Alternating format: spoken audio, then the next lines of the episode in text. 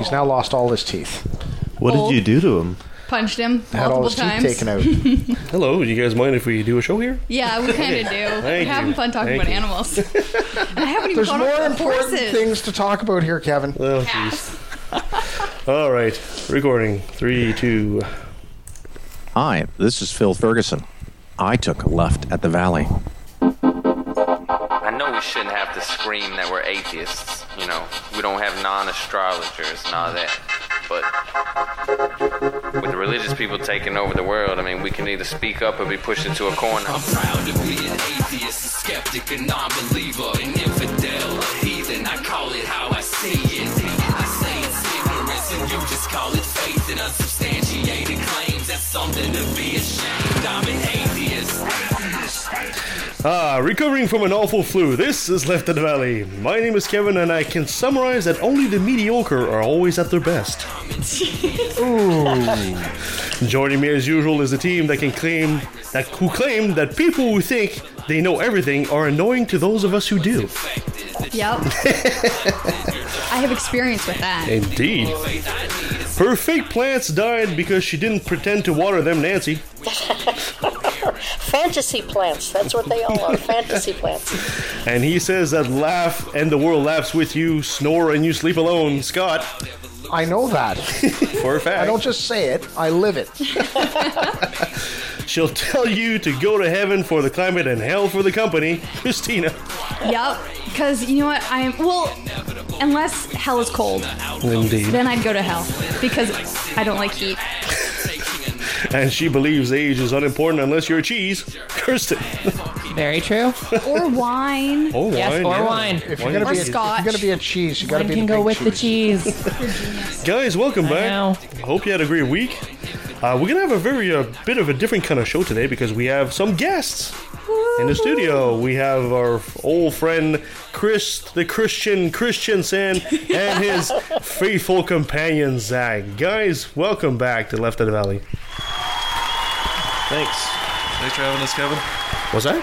Thanks for having us. Oh, Oh, we're always Don't thank glad me to, yet. Yeah, you, we're always glad to have you. Standing invitation, or sitting invitation. in this case, yeah. So today, uh, today we're going to have a show. We're going to be uh, trying to have a nice, respectful conversation between Christians and atheists. I've put away all weapons and uh, all condiments and fruits and all that. So uh, Except for the size you have hanging on your wall. yes, and uh, I've got sword. and the swords and the battle the axe right beside me here. Yes, absolutely.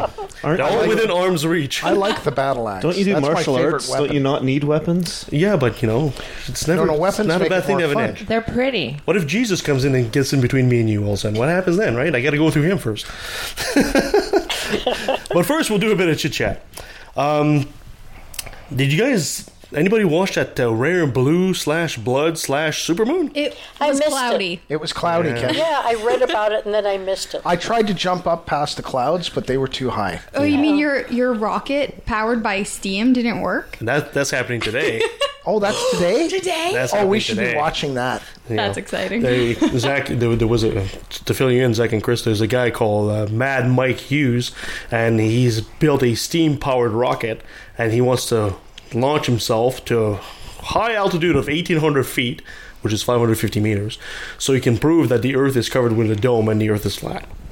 Well, oh, to be fair, it is only his test flight. He's gonna. He's this is the test, and then, assuming he survives, I'm which I highly words. doubt.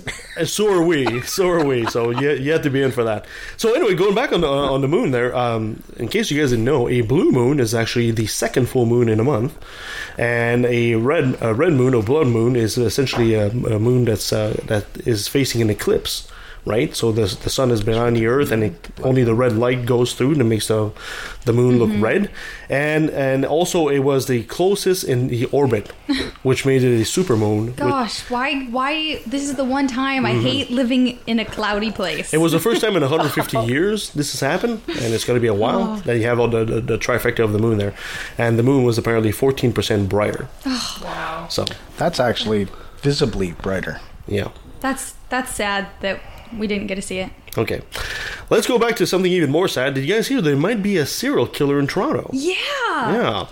Uh, Bruce MacArthur is 66 years old. Apparently, five men from the gay village was uh, were killed, and he buried them in planters.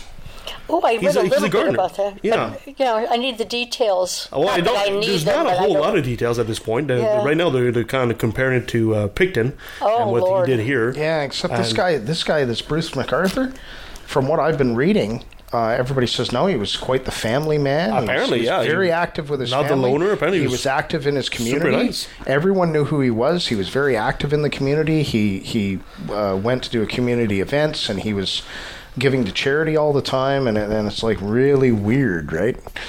It's amazing how many serial killers are able to blend in. It's like they have Yeah. a total split in their personality. This is what I do to maintain my social persona, mm-hmm. and now I can go out and kill people. I mean, Scary. it's just wa- yeah. He, it's he very also doesn't fit the profile at the age of 66. Most serial killers are much younger men. Well, we don't know how long these bodies have been in the.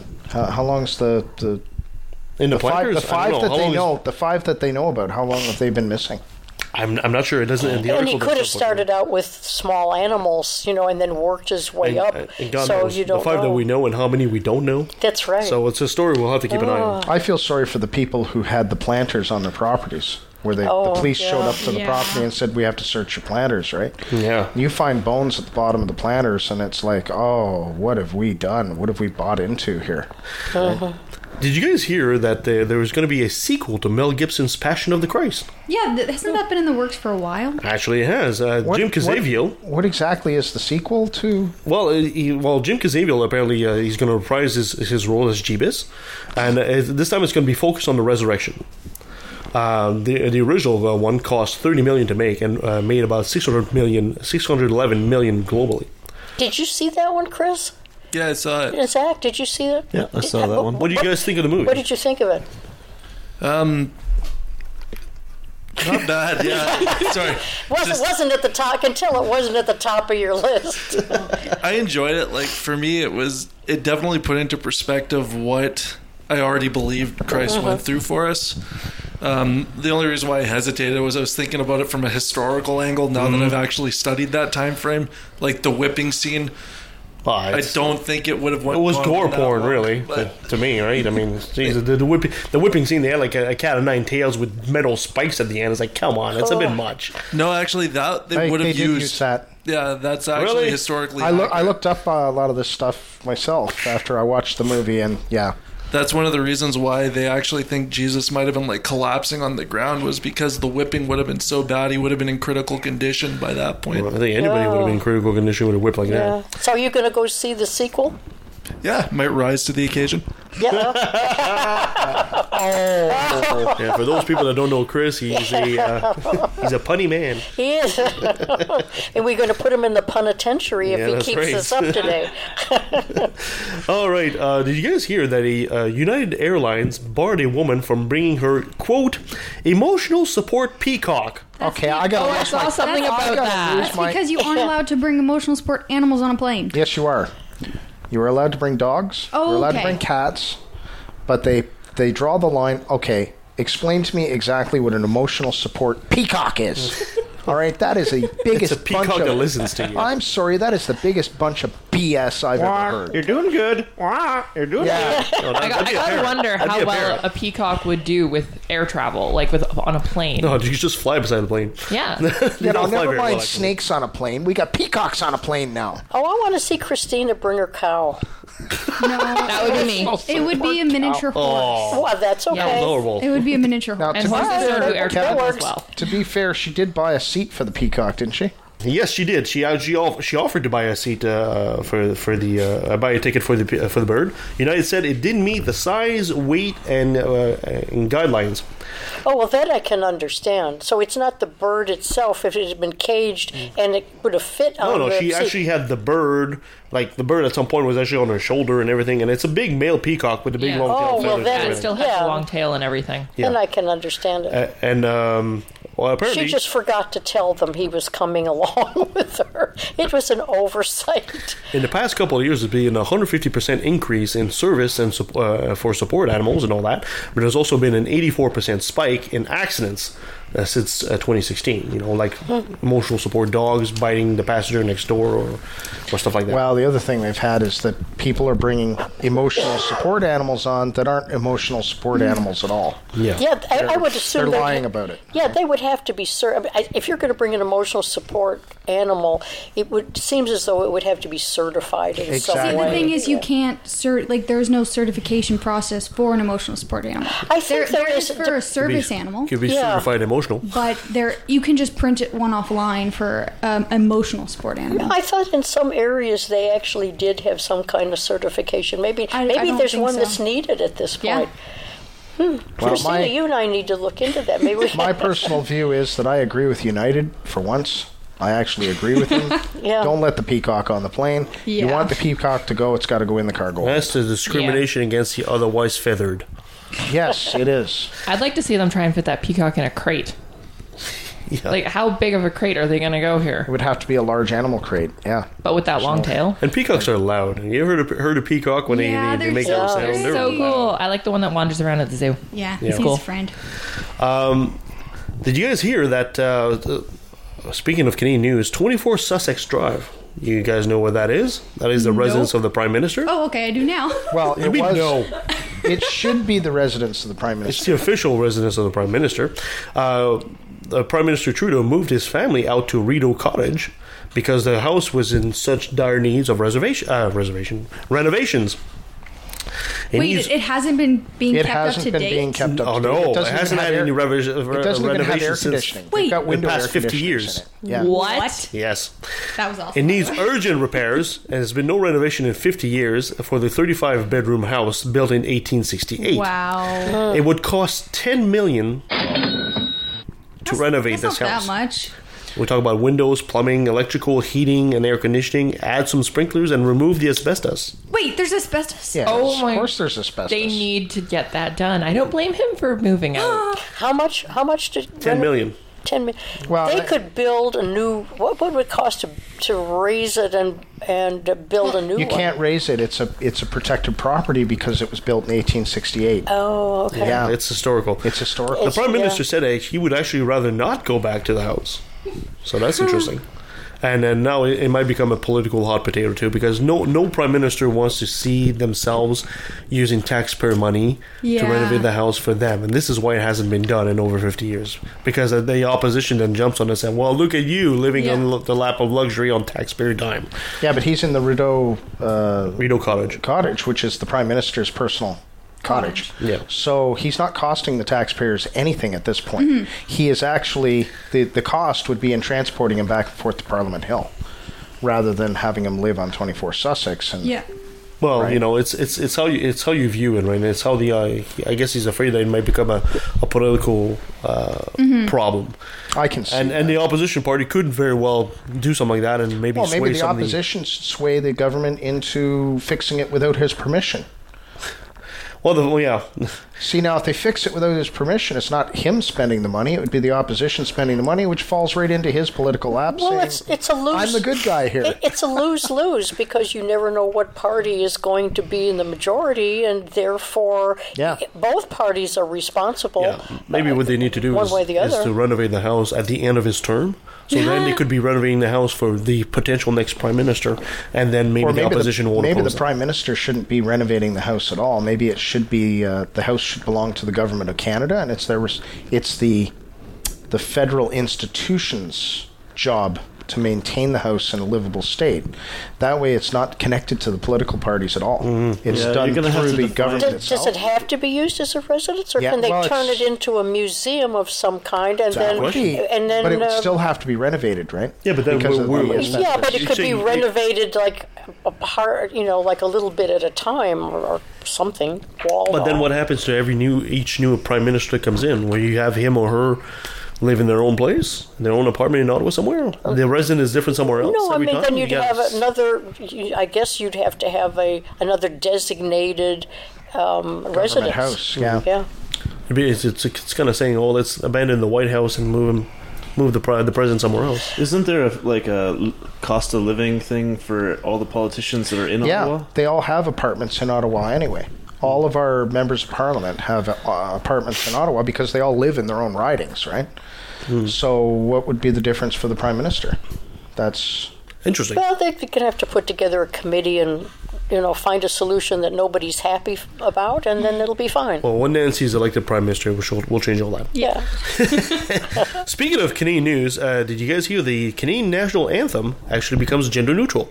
Yeah. Yeah. good thing. Yes, That's a good the, thing. the Senate passed a bill, and uh, the, the, the, the old line of "In all thy son commands" is going to become "In all of us commands." See, I don't like the specific word they changed it to. It doesn't flow as nicely. Yeah, I like if they'd done all of our command. no, because it's all of in all of us commands. It commands all it of means- us. It commands all of us. Okay. It's a- right? I Yes. understand. Yeah. Okay, Yeah. I see that. So it, ne- it needs royal assent at this point, but they've had their third reading. Uh, so uh, uh, there's been a lot of uh, criticism from the conservatives. Uh, what people might not know is the uh, just the form that we just had of the Canadian national anthem actually became the national anthem in 1980. It's fairly recent. I remember. So it's I hard- remember being in school for that. It's very hard. It's very hard to go and say, Yeah. "Oh, tradition, tradition." When it's Well, only- yeah. Well, and then you realize that in Not like even. 20 years, kids won't even know anything different. They'll just be like, oh yeah, that's how you sing the national anthem. Exactly. no, I, I, it's a good change. It's a proper change, and they've they've obviously thought it out, and yeah, it's Perfect. All right, moving on. My dear Nancy, you have another one of those top 10 lists today? I do. And like it's, it's coincidental that the top 10 is the same time that we have our good friends. It's almost Chris like it was Zac. prepared that way. Almost the top 10, it, almost, but it's just absolutely coincidental, and it happens to be the top 10 atheist books. Oh, Ah, yeah, I know. I Probably read some of them. yeah, you probably have. That's right. probably. You may have some of these listed in, in your thesis. we never know. Anyway, there there really isn't a one to ten, but I'll do a ten to one anyway because that's a, that's a lot of fun. Okay, the number number ten top atheist book is one by Bertrand Russell, Why I Am Not a Christian, and other essays on religion and related subjects. Anybody read that one? No. Oh, that's an old Chris one has. Yep. yeah, don't don't be turned off. I mean, when you think of the name Bertrand Russell, it's a very formal name, and you, when you think about a lot of modern writers, you know, versus the uh, the the older style, you might be put off. But it is an outstanding book, and it forms a basis of a, a lot of a lot of books that were that were um, uh, you know that came along after that. I was very surprised that Robert Ingersoll wasn't on this list, but I'm happy that whoever did this list did include Bertrand Russell. So it, it really is a, a must read. Not tomorrow, but it's a really good read. They're they're essays and they're not all that long. Um, number nine. Atheism: The Case Against God by George Smith. Anybody read that one? Well, so far we're, we're I thought, oh yeah, yeah, oh. we're for two here. Okay, that, that book is Is Theism a Reasonable and Rational Position, or can a better case be made for atheism and against faith in the existence of gods? So that's supposed to be an interesting book. Those are two, if you haven't read them, put them on your list, and um, maybe there'll be something in, in there that, uh, you know, maybe a point of view that you've overlooked and can add to some of your, um, some of your thinking. Um, number eight, um, author Victor Stenger. Anyone familiar? Oh, yeah, there Victor we- Stenger, yeah, of course. Okay. The late Victor, Victor Stenger. Okay, um, the book that is uh, listed here is God, the Failed Hypothesis How Science Shows That God Does Not Exist. And um, it's, it's supposed to be. A, uh, what, do you, what do you know about Stenger's book? He's brilliant. Uh, Uh-huh. He's extremely eloquent. I did not read his book, but I tried to, shortly before he died, I tried to get him as an interview. Oh, okay. And uh, he passed kind of suddenly there, and uh, it's a shame. It's one of those interviews that would have been absolutely. He's a, he's a bit like Jerry Coyne in that sense. oh, is he? Yeah, he's he's very eloquent. He's very he, he used like twenty five letter long words all the time. He- it's very up there. Oh, okay. So can you can you download any videos if people don't want to, if they want to get an idea of who he is? Is it possible? Yeah, to you get totally videos and can, then read the and he and uh, some of his books have become audiobooks as well, uh, with the Oh, help of our friend uh, David Smalley there Okay. from Dogma Debate. So uh, he's uh, he's done some uh, some of his books. So Oh, okay. Did, did Christina? Did you say you had read that one? No, too? I haven't read that one yet, but Oh, it okay. definitely sounds like one I'd be interested in Okay. reading. Anything Num- with science. Okay. Number seven by Dan Barker, Mm. Losing Faith in Faith from Preacher to Atheist. Anybody read that one? No, but Dan I, Barker's a pretty I've, well I've listened to He's quite a few of his interviews. yeah, Oh, and have we had him on the show too. Yeah, we did. Yeah, we did. Dan Yeah. was great. So that's that's one that uh, we've had.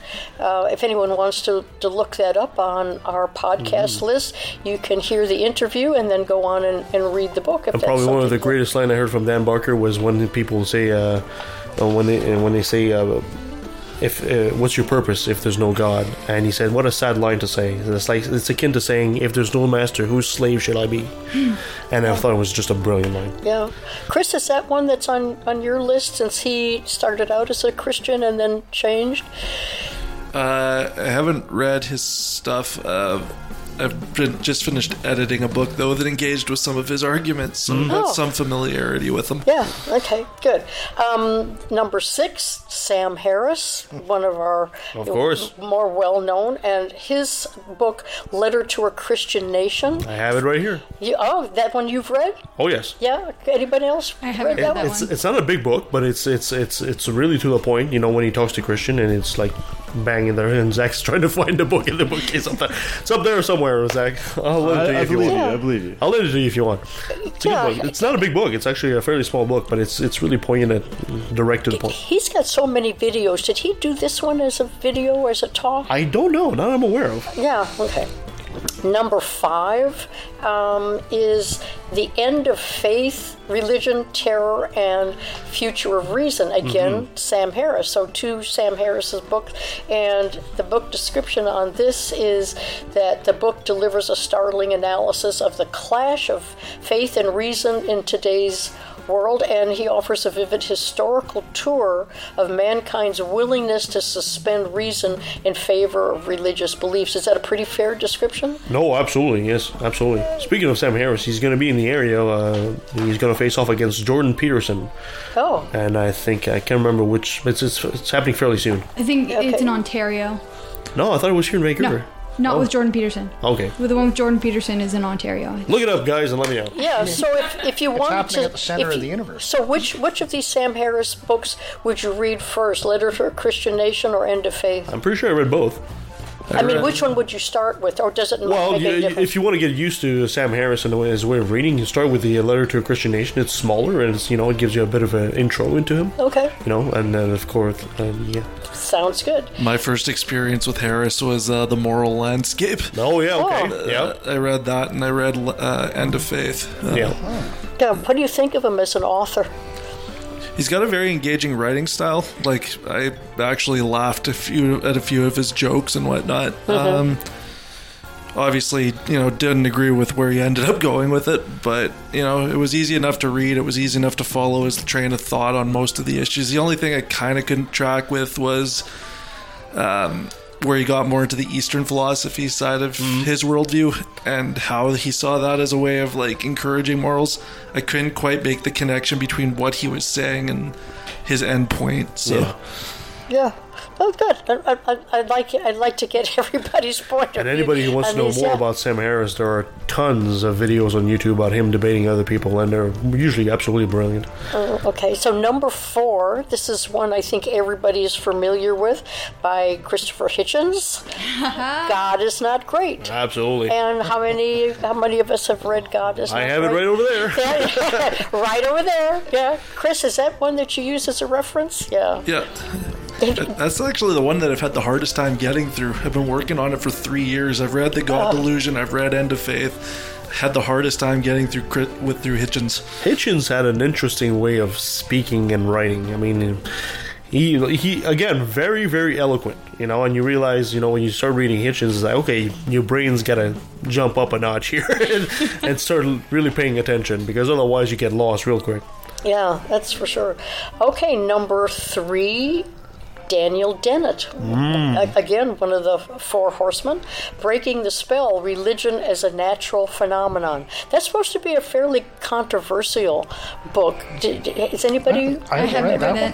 I think that has to do with his referring to, at least a part of it has to do with him referring to certain people as brights. Oh. And the implications for those that do not hold to that particular view. Yeah, he, him, him and Dawkins had a, had an idea of doing that to try to get away from the word atheist because it has such a negative connotation, and maybe s- started calling people brights, but that kind of backfired on them. Yeah. Did you find Dennett easier to get through than Hitch, than um, um, uh, Hitchens?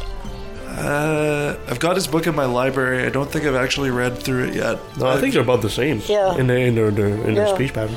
Number two, um, this is an interesting one because I'm not familiar with I'm not familiar with the author. David Mills, Atheist Universe: The Thinking Person's Answer to Christian Fundamentalism.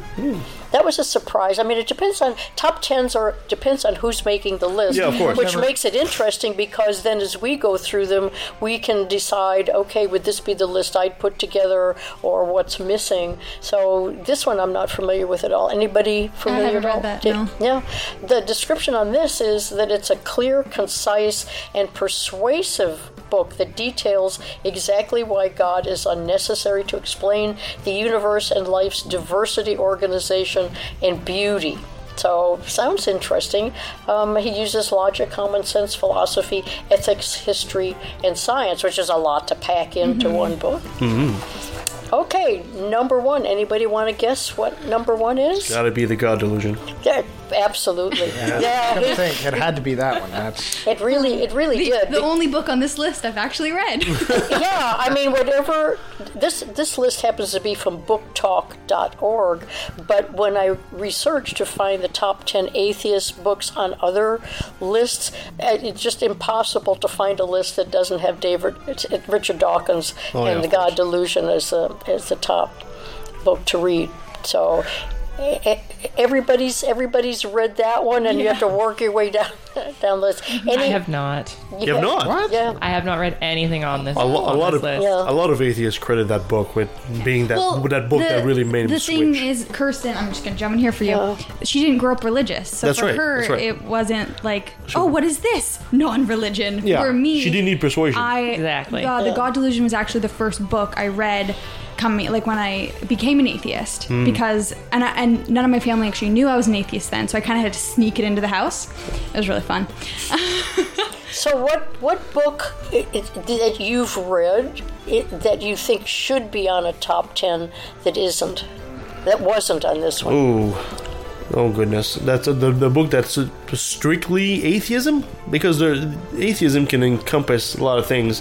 For example, uh, Richard Dawkins' *The Selfish Gene*. That's that's a, a book about genes and, and chromosomes. It's not about atheism, but it makes a very extremely strong case for evolution at Yeah. that point, which is in a way almost tied to atheism because I have a hard time finding an atheist that doesn't Yeah.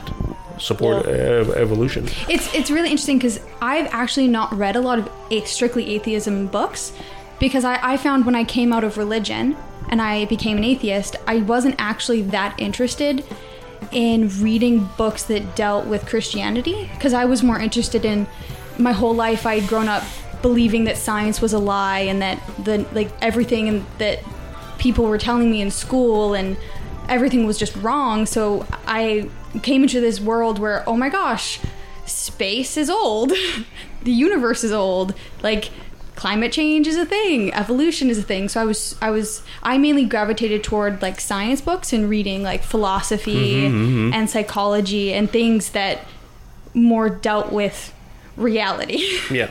Yeah. versus looking okay well why why do i not believe in christianity? I was like well i just don't believe it so i don't really care about like reading into it more I think that's probably probably why you were saying it was difficult to find a list because sometimes you take. I've got a couple of books for in there, in there for example, uh, about James Randi, and you know how, how he talks about atheism, but he also talks about the magic trick and skepticism, right?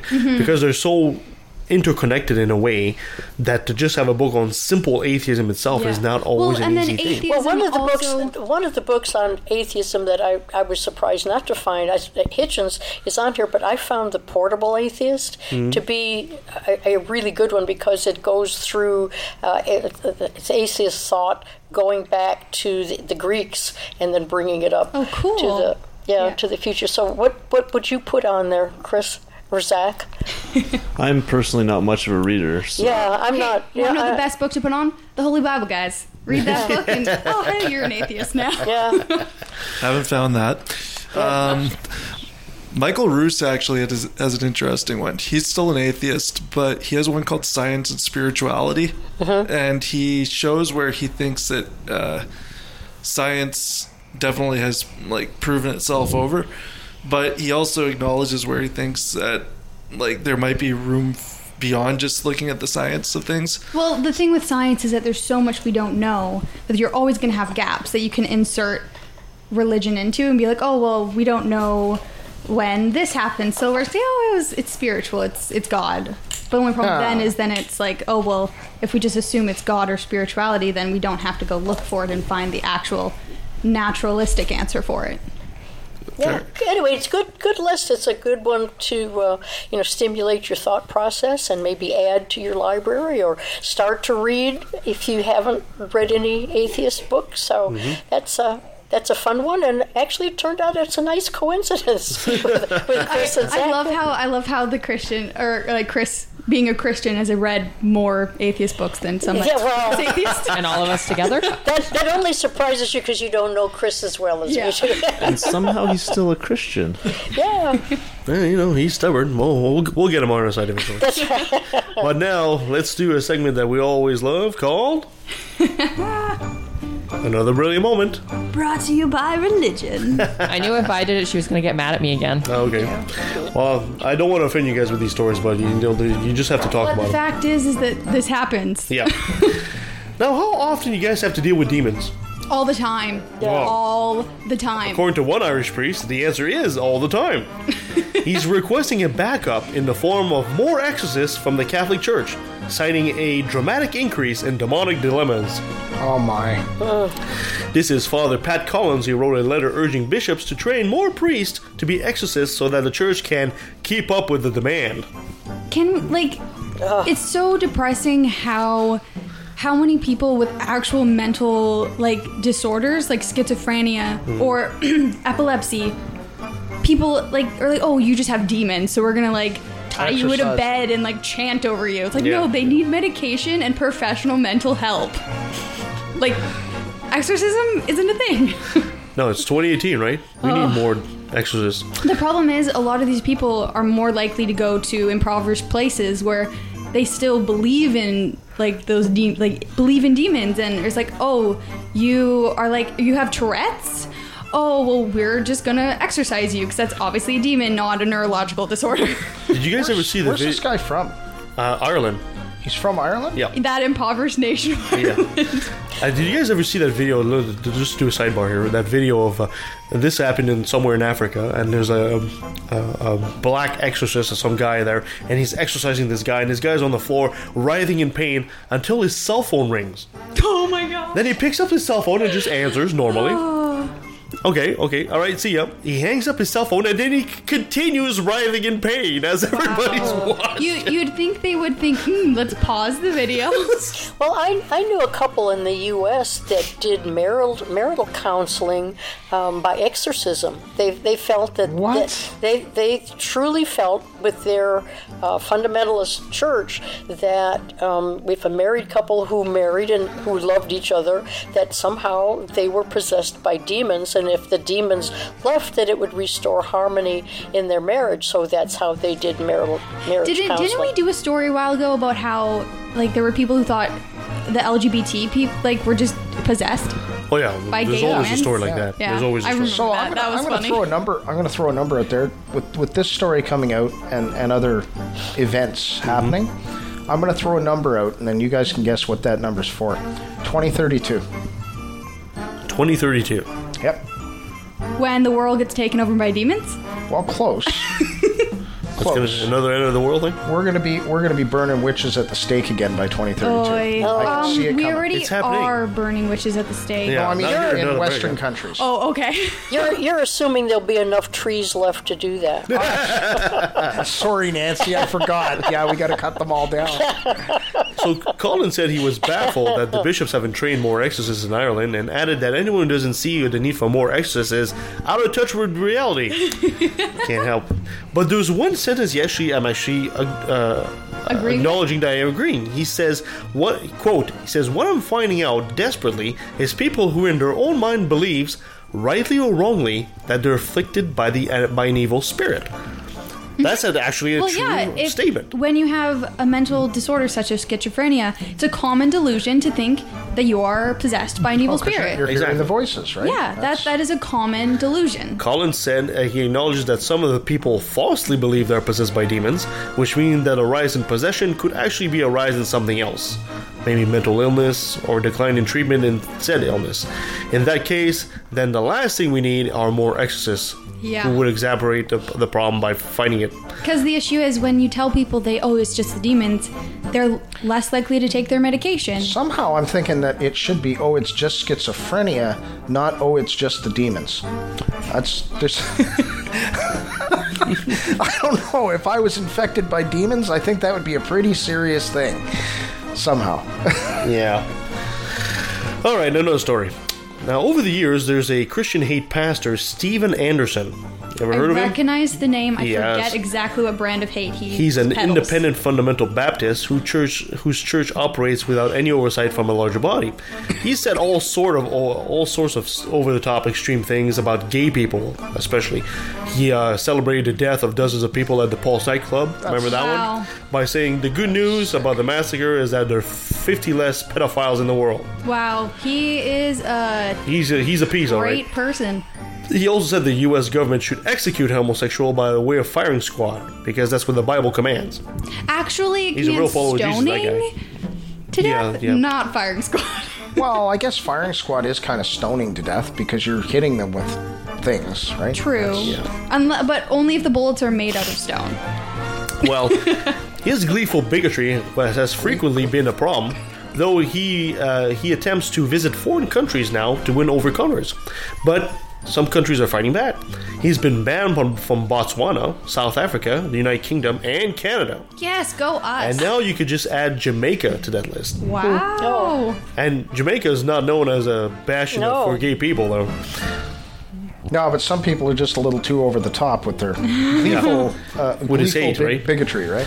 Yeah, the decision was made by the chief immigration officer because the pastor's statements are not conducive to the current climate, said spokesperson of the Ministry of National Security on Monday.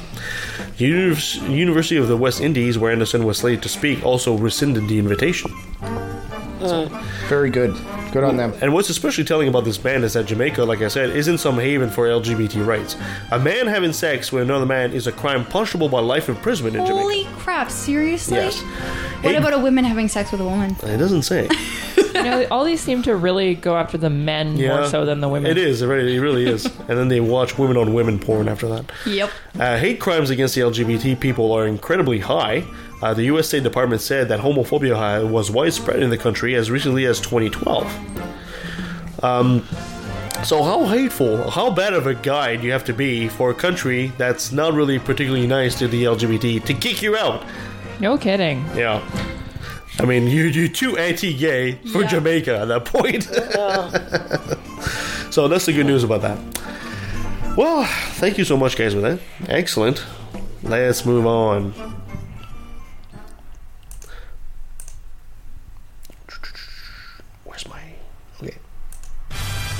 All right. We're not doing a commercial break today. Lost, lost the feed or what? That's No, I just have to find the spot. Jeez. I'd like to see you do all that tech here while you're sitting there loftily. I- I'm just watching your fingers pour over the keyboard, listening to you mutter to yourself. Where did I put it? Where, where did I put it? Gonna edit, edit that in post. Edit that in post. All right. So today we're gonna have a conversation with our two Christian guests here, and I just like I said, I want to repeat: uh, no, no, no punches below the belt, no rabbit punches. And you come out in your corner if I have You're to say taking that. all the fun out of it. What about above the neck? Above the neck? Yeah. Well, yeah, that's a punch to the face, I guess. I'm trying. You know what? The, the funny thing is, is it really is. It, it really is so humorous. When have we not had a really good, civil, and interesting conversation with our guests? That's They're- true. We love to have them That's back. We've had. We've known them for I don't know how long have we known you, Chris? Since 2014. Yeah, Somewhere since the carrier 14, 15? corner debate. Yeah. Well, Yep. wait a minute. Yeah. You know, that's not fair because Kevin ties me up in the corner and won't let me talk. you get the right guest. That, that was, Well, that was uh, nice to the guest. there is that. don't make don't make me pull out the the, the, the, the, the gag there, the ball gag for you. Yeah. All right. So I guess uh, we'll start the conversation maybe uh, by letting these uh, two gentlemen introduce themselves and uh, how we know them and what they're doing as part because uh, Chris, especially you're, you're you're studying all this. Zac, I'm not sure if you are too, but I'll let you guys introduce yourself to the audience. Hey, so I'm Chris. Nice to be back on Left at the Valley. I uh, He says that now. yeah, okay, so we'll come back to that if I change my mind. But the, uh, no, I've been going to Fraser Valley Atheists, Skeptics, and Humanists since 2014. I, that's how I got to know Kevin. Plus, arguing with him over Facebook on some of the the group posts. Actually, I think I got to know him through that before I met him in person. Um, yeah, and then Kevin started inviting me on the show to do debates. Um, I'm studying uh, Christian apologetics, means how to give a defense for your faith. It comes from the Greek word apologia. And yeah, I would like to look at books like Richard Dawkins' The God Delusion, Sam Harris, The End of Faith, Daniel Dennett, Breaking the Spell, look at what they're saying against Christianity and try to say, okay, this is an honest objection that they have. Is there a response that I could give that maybe would help them overcome that objection? Is there something maybe that I need, do need to seriously consider here? Um, yeah, so I've, found some areas that I'm really interested now as a result. Uh, I particularly am interested in looking at ethics, at historicity of certain Christian truth claims, and yeah, just general epistemology. And and um, what was I about to say here? and last time you were on the show, you were actually debating our old friend Tyler about the history of Jesus, and you even came and debated another person about the history of Jesus, was was Gemma Page. So this is like your third or fourth time on the show. Yeah, third time. Yeah, there we go. Cool, Zac.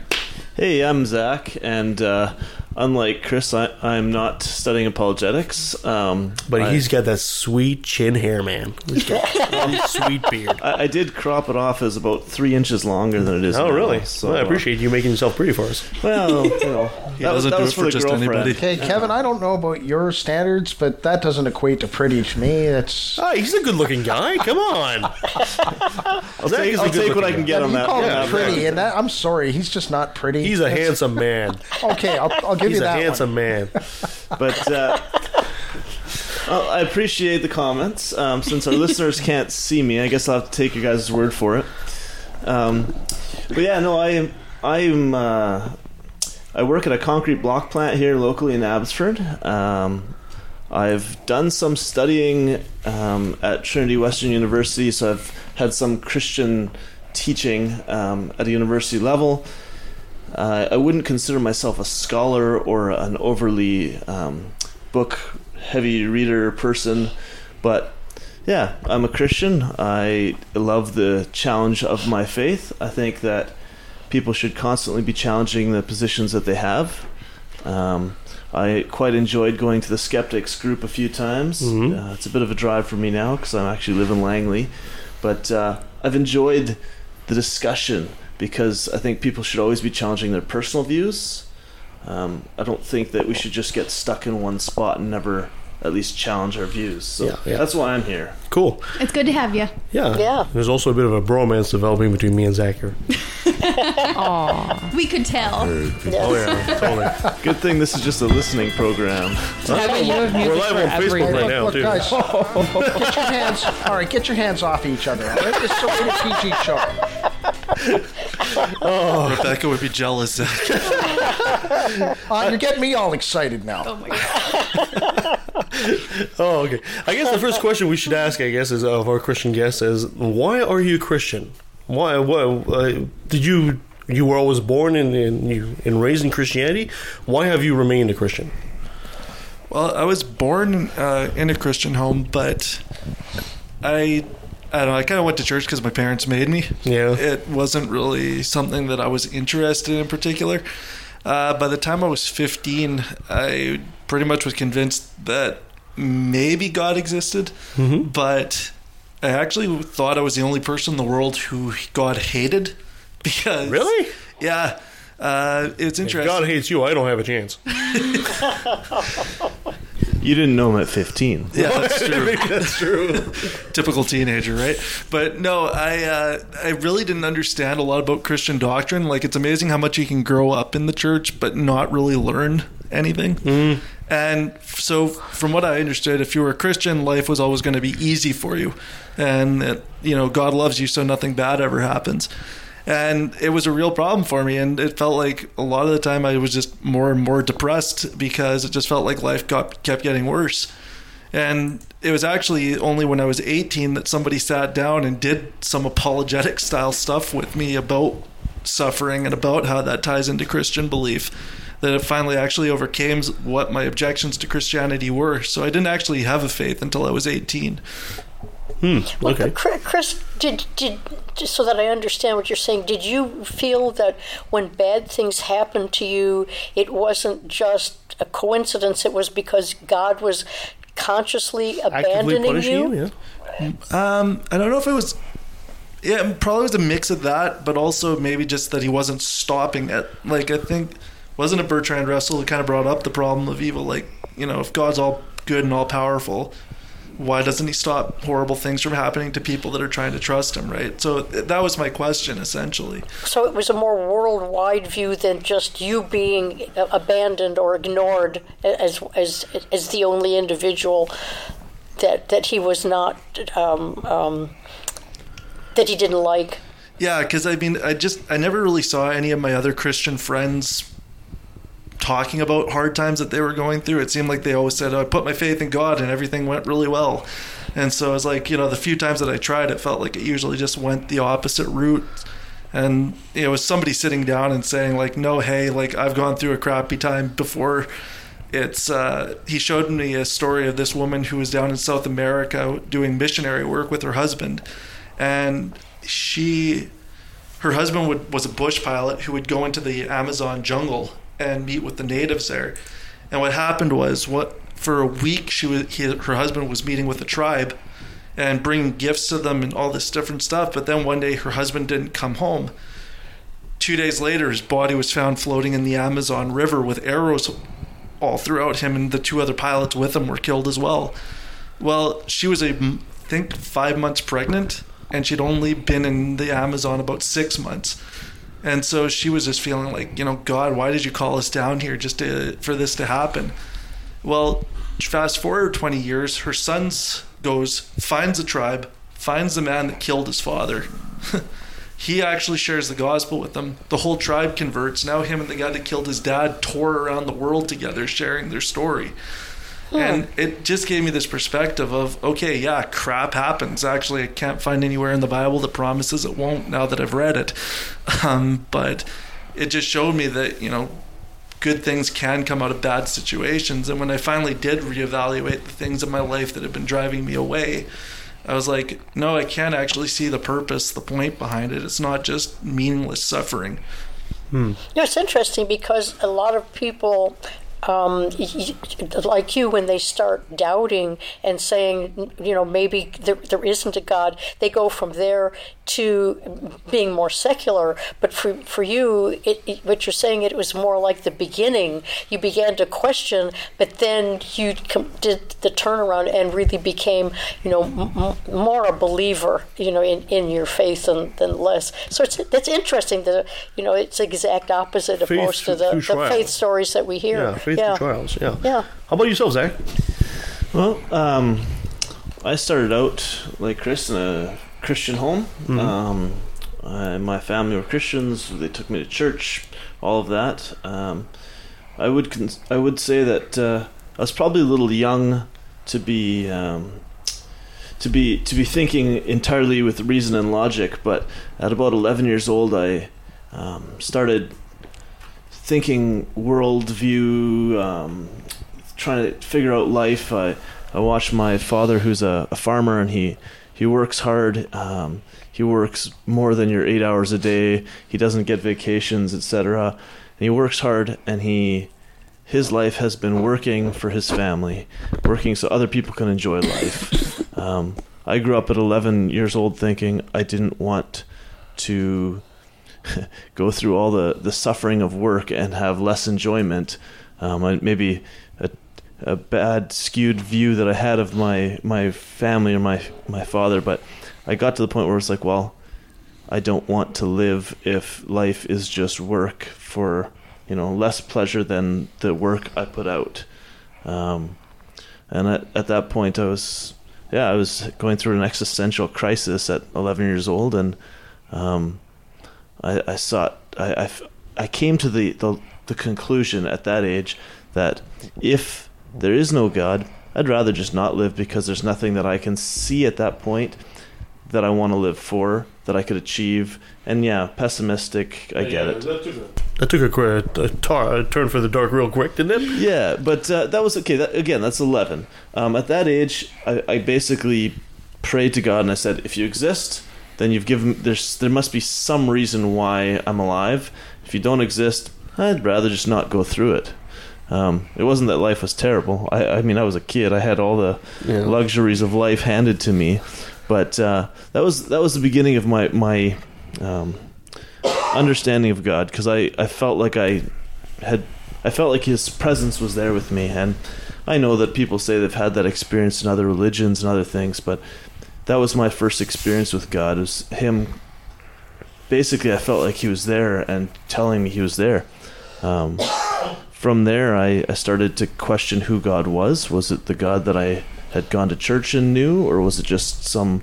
Um, was it just a God that somehow or other had a different personality or whatever? And I, I went through a few years of kind of thinking and going through different religions and looking at how they viewed God, um, and came to sort of the conclusion that all of the religions were fairly similar, except for um, it was always your good deeds versus your bad deeds, except for Christianity, where actually, even if your bad deeds outweigh your good deeds, you still get to go to heaven. Um, you just have to allow God's grace over your life. And so it sort of kind of threw me into this thing where I realized I often did what I did not want to do. Um, I couldn't follow the law. I wasn't very good at that. And over the uh, over the years, as I got older, um, I've realized that I don't always do what I want to do, and it's not that I don't try to do what's good. It's just that I don't always do it, and that's kind of always been this like I know my bad deeds are going to outweigh my good deeds. I know that. No, hold on a sec. Hold on a sec. That's very pessimistic. Why? I understand that bad deeds have more impact on the moment, right? We have a tendency to remember bad moments with much more impact. But if you actually did, you ever actually uh, ever do a calculation and an Well, actual here's here, here's good how deeds versus bad deeds? Here's how I, I- would I would view it though. If I have a if hard time punch you, if I punch you in the face right now, which I won't do. You'd break my heart. No, but uh, The bromance is over. but if, Or, if, or it's just begun. I didn't know you were into that, but um, if I punched you in the face, what would it take to actually? This is a, this is You're making him uncomfortable, Ken. Steroid. this is Okay, a I'm getting uncomfortable, and I'm the one who threw the comment out. We didn't derail it this time. this is a first. We've never had a, a budding bromance. I don't know. The last time I was here, I thought me and Kevin had something, but Yeah, we always have something. Congra- congratulations, guys. I mean, Back to the question, I, I- like I was saying, do you, do, you, really think that you really think that if you were if you were to do a tally, although it'd be pretty much impossible, I have a hard time thinking that in Zac's life there'd be more bad bad situations and bad actions than good ones. Well, here's if you if you look at the weight of it. If I punched you in the face versus buying you a chocolate, hmm. okay, how many chocolates do I got to buy you to actually cover the damage done by punching you in the face? And and yes, that's a simple little thing, but you go so far as to say, um, you know, I steal something from you. What does it actually take to then build trust? What does it what does it take to outdo the bad with good? It always takes a lot more good to outweigh the bad. No, I think it. I think it really depends on the condition. For example, you steal from me. It really depends. If you open my wallet, take out my money, and run out the door, that's theft. But if you happen to pick up my pen and put it in your pocket inadvertently, you still stole from me, but it's a completely different type of theft. And you come back to me and say, "Oh, Kev, I'm so sorry. I grabbed your book by mistake. Here it's back."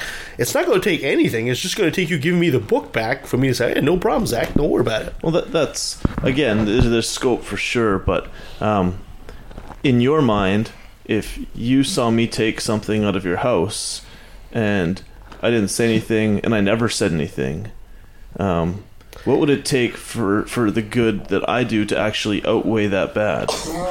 like I said, it depends on the intent, right? If you actually if you actually decide to uh, steal my laptop, you have the intent of taking that laptop and running away with it, and, and because I have been victim of theft, I understand that it would take a lot for me to trust you, absolutely. But there are different levels of. I really I really doubt that in your life, from what I know of you, although we're we're we're new bro, bro bromance and all that. But I mean, uh, from what I know of you, I really have a hard time thinking that Zac is one who purposely, on a regular basis, does bad things. Can I can I, jump in here for a second? Yeah, I just have a question. So in and in your looking at good deeds versus bad deeds, do you look at it as the repercussions those deeds will have, or what your God looks at as those deeds? Because like in in in the Bible, um, it's like one of like the things you're not supposed to do is like lie. But there are some lies that have exponentially good result from them. But there's some lies that will have terrible things that happen. So like in that do you look at the results versus the action? Well, I think I think um, here's where I'm gonna I'm gonna go back to something Kevin said, and I kind of skipped over it. Um, I didn't see it as the point of the conversation quite yet, but it is, um, and that goes to intent. Um, I think that first of all, when we're talking about good be- good deeds and bad deeds, um, I am going back to a biblical standard, and biblically speaking, sin isn't necessarily the action, but it's the heart. Um, if my intention is to hurt you, that's a heart thing, and maybe what I do doesn't even hurt you, it's still wrong.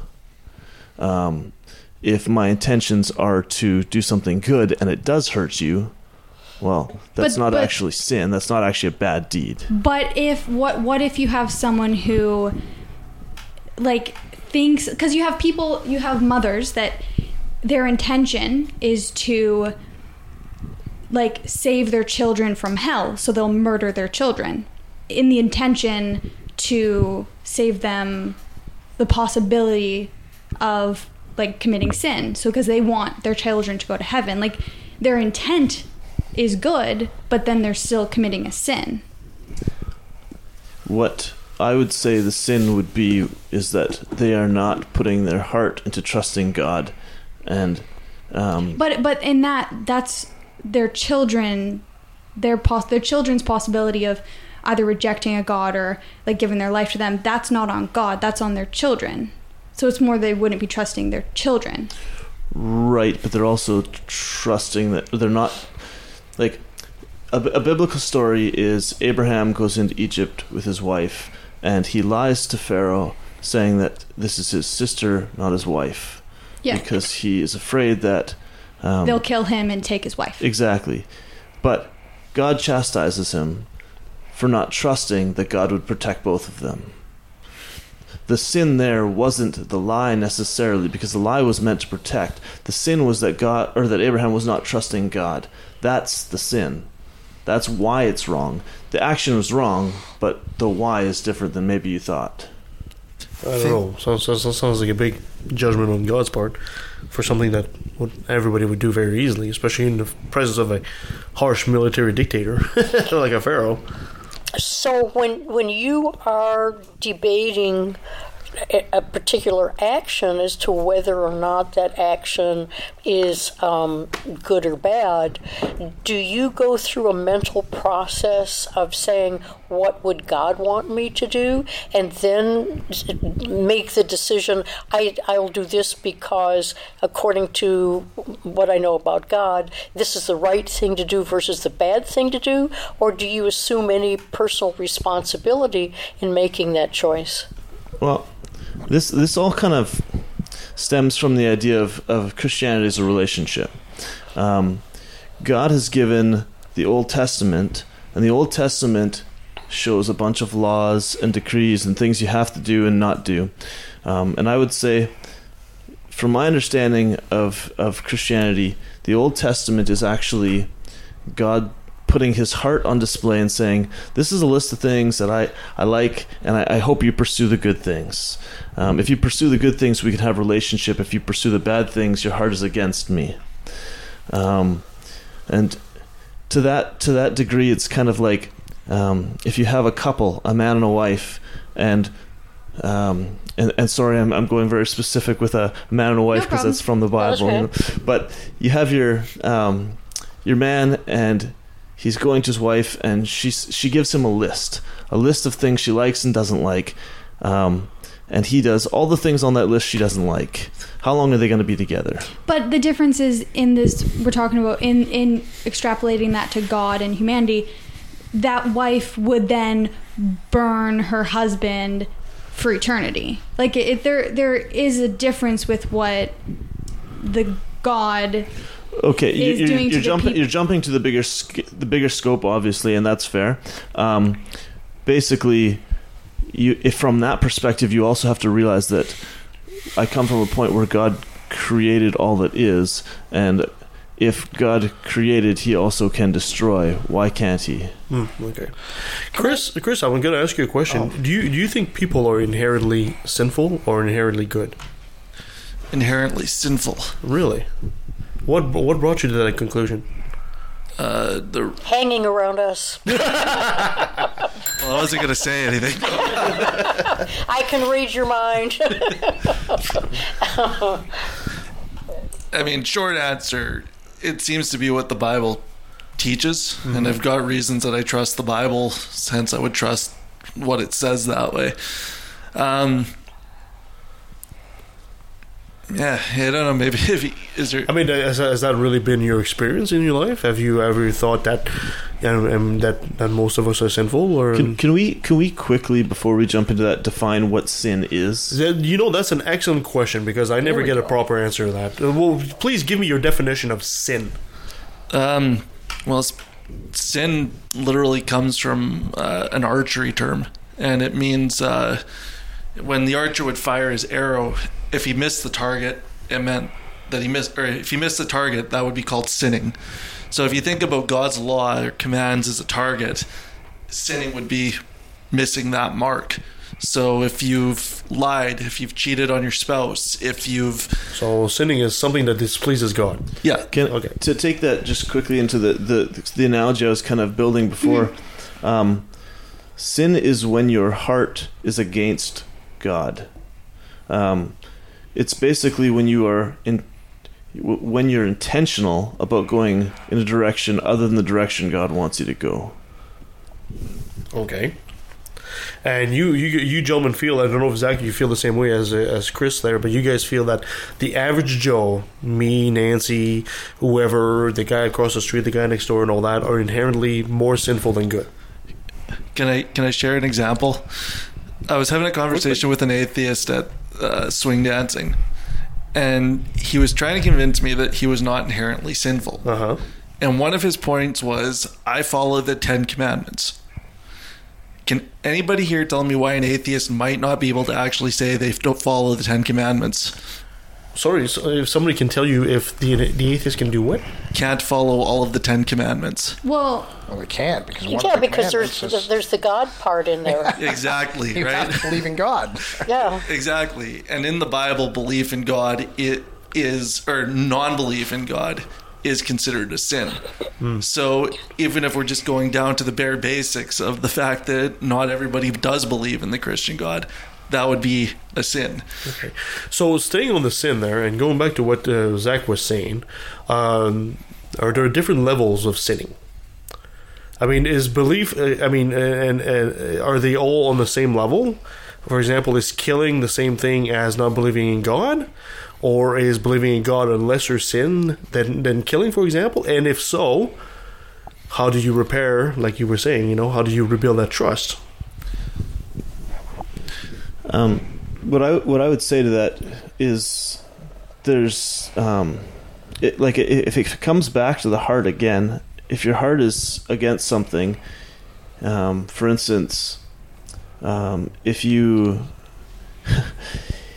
uh, I don't know how to make an analogy for this off the top of my head, but for for the idea that there's different levels would come from how much you go against it. Really, um, if your heart is uh, negative towards something, you're going to how your actions actually don't make the difference. I understand that. So, um, are there different levels of how much you want to turn and go away from God? Well, the, yeah, the heart of it really would be the same, I think. Well, let- let's let's take the sin of not believing here because we're talking about that, right?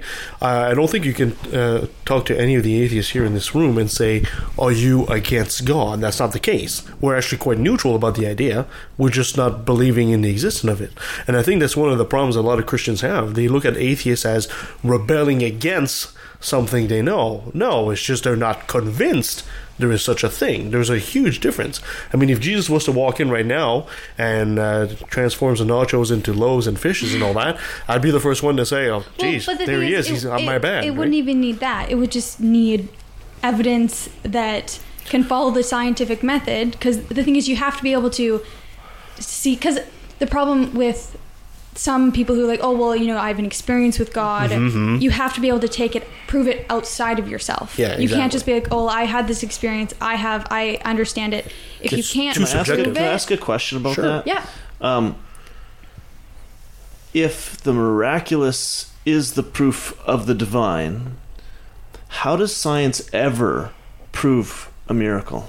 Well, I my question would be is when you look back through history, there have been so many things that have been divine miracles, have Yeah. have been attributed to demonic um, intervention that through science we have been able to show what it actually is.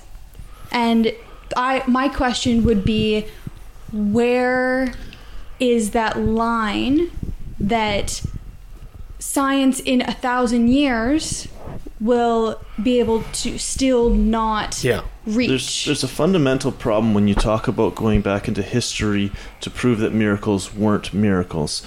And the reason is, is because in historicity, Mhm. the most probable is what gets counted as the most historically accurate. Miracles, by definition, are not probable. And because they are not probable, um, history doesn't say that they happened because our historic method involves like i said it's the mo- things that are the most probable. So if you look at something that happened in history and the historical evidence around it um, and and we we had the discussion about the resurrection um, regarding basically this material and the information around the resurrection it doesn't seem that there's another probable explanation other than a resurrection Well, but I- I would- going to going Yeah. to, to any miracle to say to, to say um, let's say yesterday I had my leg healed okay it was broken and it, I, it got healed miraculously. For you to use science to disprove that would be impossible. Impossible unless you had um, science somehow proving that my leg's well, broken in, in and that then instance, I would show- I would require you to prove that it happened. I would be like, okay, I want your like the X-ray of it broken, and the next day you're going back and it's fixed now. I, I think I think you're talking past each other here because Zac, if I can show through science that something is possible, and you describe a miracle that fits those conditions, then I can with with that possibility I can say, you know, his little miracle could have happened, but it didn't have to be a miracle. Take the burning bush. Mm. The burning bush is one of the big. Oh, that burning bushes don't just appear. Well, apparently there is a bush that will spontaneously combust in that region. Well, guess what? You just you just showed evidence because you have modern evidence that says that that is a possibility that somebody could have could have seen this. It could have been something right? to the story. There could have been something to that story. So saying that you can't reproduce the miracle itself doesn't mean that the miracle didn't occur or that it's not there's not a scientific basis behind Yeah. it.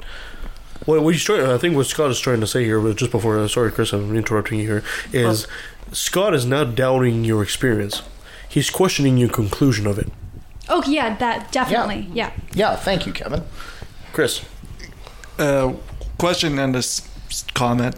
So, Scott, with that uh, bush that combu- uh, spontaneously combusts, is there anything left of it after it combusts? I don't know. I haven't read that far into the Okay, because see, it's not just like the, um, just a little bit of exegesis here, but it's it's not just the fact that the bush was on fire that made Moses go, "Oh my gosh, a bush is on fire."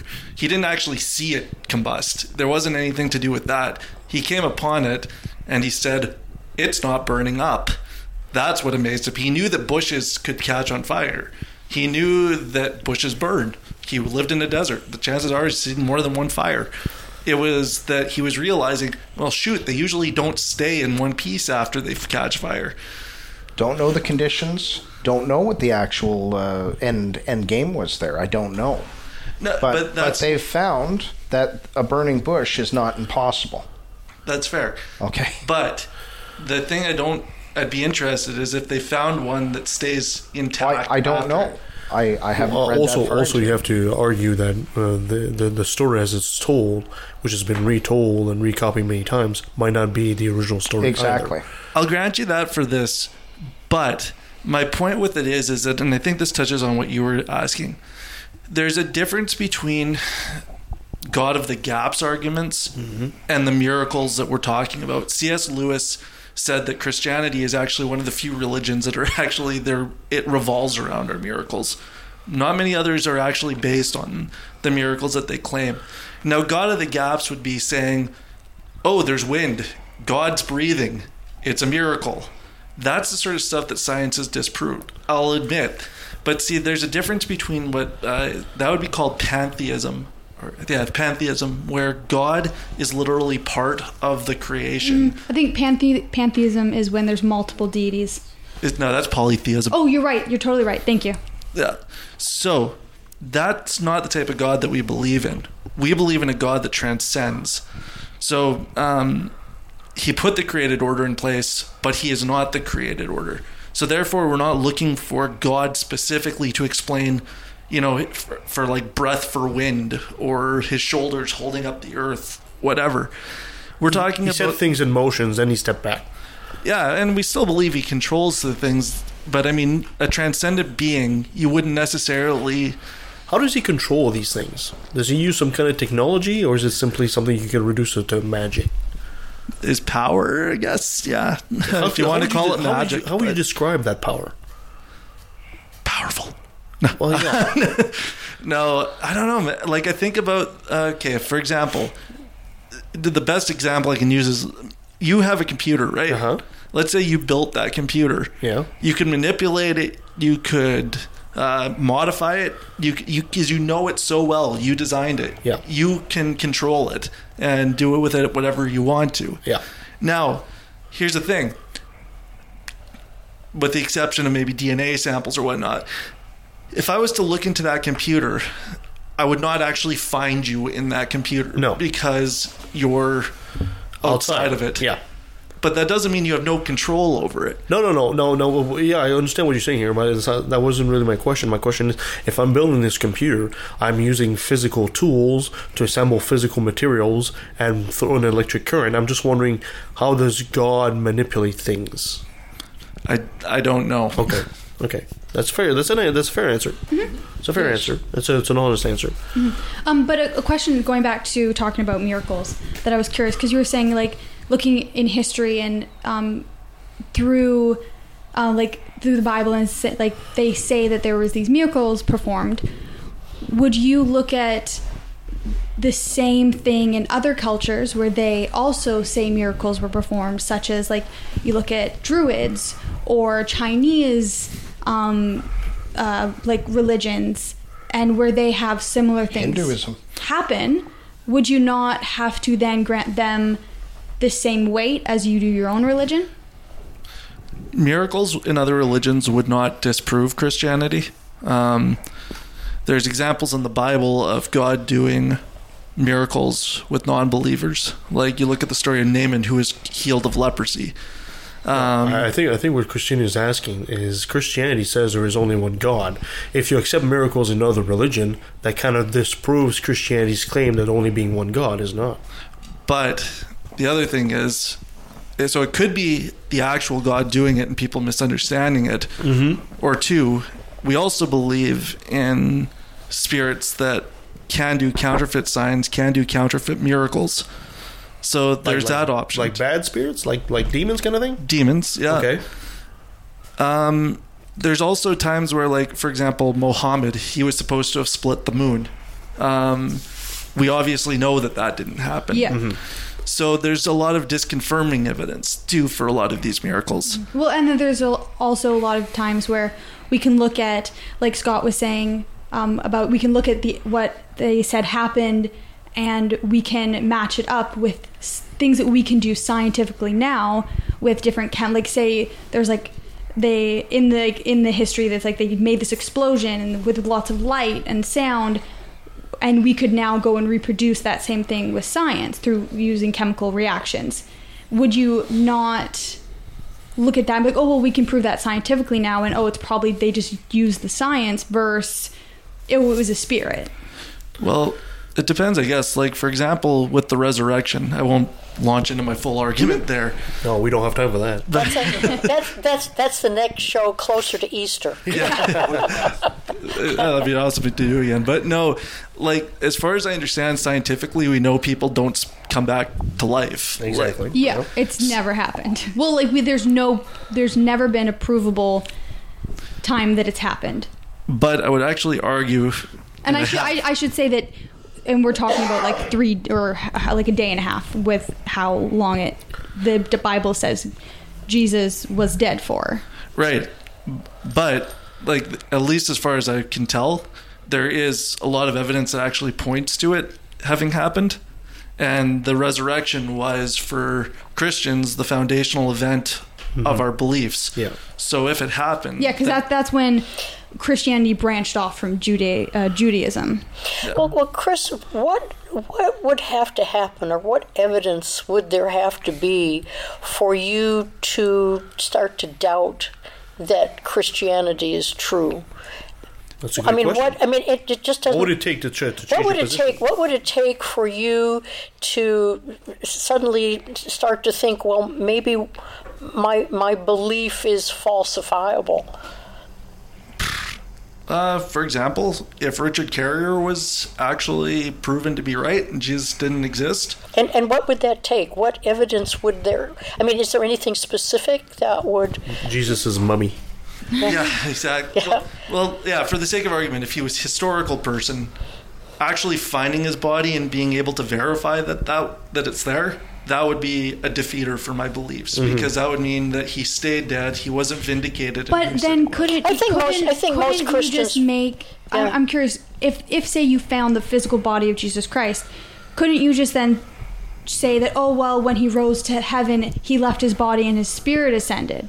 that would Like couldn't couldn't you just kind of work it into Some people your would do that. belief system? Absolutely. See, the problem is, is that that I, I understand what you mean with that, but it wouldn't be an actual resurrection the way that Christians and Jews meant it. Well, no. I, what I mean is he could have resurrected, but then when he his soul have separated from his body and left his body, and then they could have like mummified it. Or She, she's got a very good point. Um, uh, Christianity has a history of being very malleable in that sense. I mean, for the longest time, uh, Genesis was literal until we realized that it can possibly be literal. Now it's a metaphor. Well, I mean, it, we look at something like evolution, Mm-hmm. and as the science starts to come out, Um, people start talking about it, and then it's almost as like the the six day creationists didn't even have to voice themselves until evolution came out, because before that, that's all anybody ever knew. Yeah, exactly. Um, but um, Chris has a, a quote. Uh, who's it? Saint Augustine. Saint Augustine, and it's actually um, Not that guy again.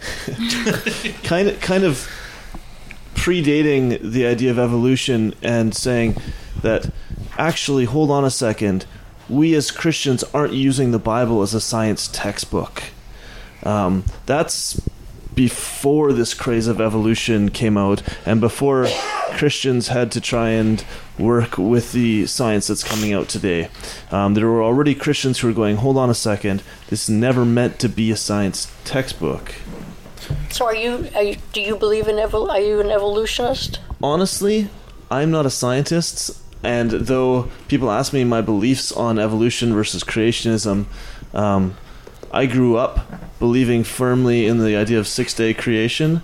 Um, I have seen a lot of science that has made me question that, but I've also seen things in the science that I've questioned without having. Um, feeling like I've had a satisfactory answer for some of those things. Oh, really? I, Like I- what? Like? Really? At, at the I'm curious moment, about at the moment, Yep. um, and I'll, I'll gladly share some of those. Sure, but, sure, sure. Um, At the moment, I would say I'm somewhat undecided on the idea of whether it's evolution or six day creation. I'm not taking a hard stance on either Yeah, side. that's fair. That's Um, fair. I I'm totally open to learn, um, and I've I've been talked to by Chris, Christian evolutionists, Mm-hmm. and I've been talked to by Christian six day creationists. I've been talked to by atheist um, evolutionists, and I've even met an atheist non evolutionist. Um, and basically, I just haven't got enough science knowledge to figure some of these things out. That's totally understandable. So there isn't anything specific that would bring you over to your uh, belief in, in evolution at this point. You just haven't put it, all the science together to to make that way more than I than the faith that's, that you that's have. probably a fair fair. Um, That's awesome. okay. So- Yeah, Zac- no, no, that's good. No, no. Zac, your That's good. your your your viewpoint on this is actually technically awesome because you're you're a skeptic at heart. Yeah.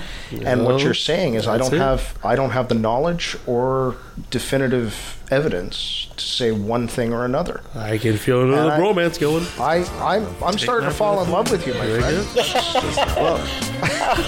Stop crying over there, Christine. I saw that. That's That wasn't a cry, that was a face palm. I, I think I'm blushing Oh, a the little bit drama. here, but uh, Guys, he's never no, gonna come that's back. that's that You're is scaring awesome. him. You see, because you have an opportunity to learn and uh, show the rest of us up. Because I've already Yeah. for, for, I formed my opinions. I'm stuck in my line of thinking. I call myself but a you're not. skeptic, but I'm not. See, You, see, for me friend, with are with me with evolution, I've just read at- a, a lot about it. You're looking at what's in front of you and going, I don't know. Uh, I got to learn more, and that is so awesome. Chris, as for for example, uh, used to be a you used to be a Christianist, right? Did you say Christian or creationist? Christian, you're not a Christian. No, yeah, but you, you, you, used, Newsflash. you used to believe you used to believe in uh, six day creation. Did you not?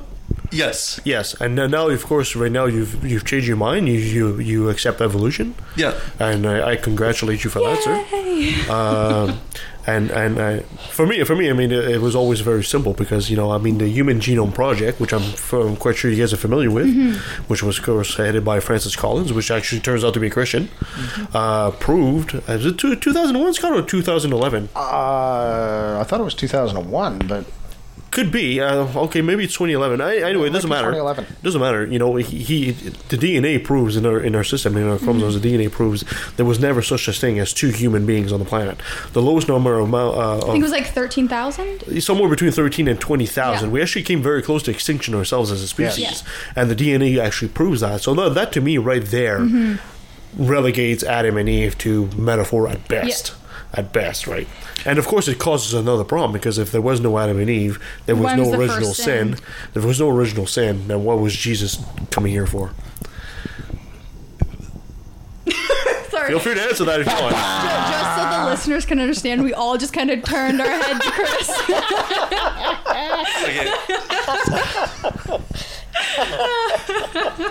So, uh, can I read a quote quote that uh, Zac You're not going to quote? St. Augustine or. Yes. Yeah. He oh, is. of course he is. So I think you guys might actually like what he's saying, though. So Okay. it says a non-Christian knows something about the Earth, the heavens, and other elements of this world, about the motion and orbit of the stars, and even their size and relative positions, about the predictable eclipses of the sun and moon, the cycles of the years and seasons, about the kinds of animals, shrubs, stones, and so forth. And this knowledge he holds to as being certain from reason and experience.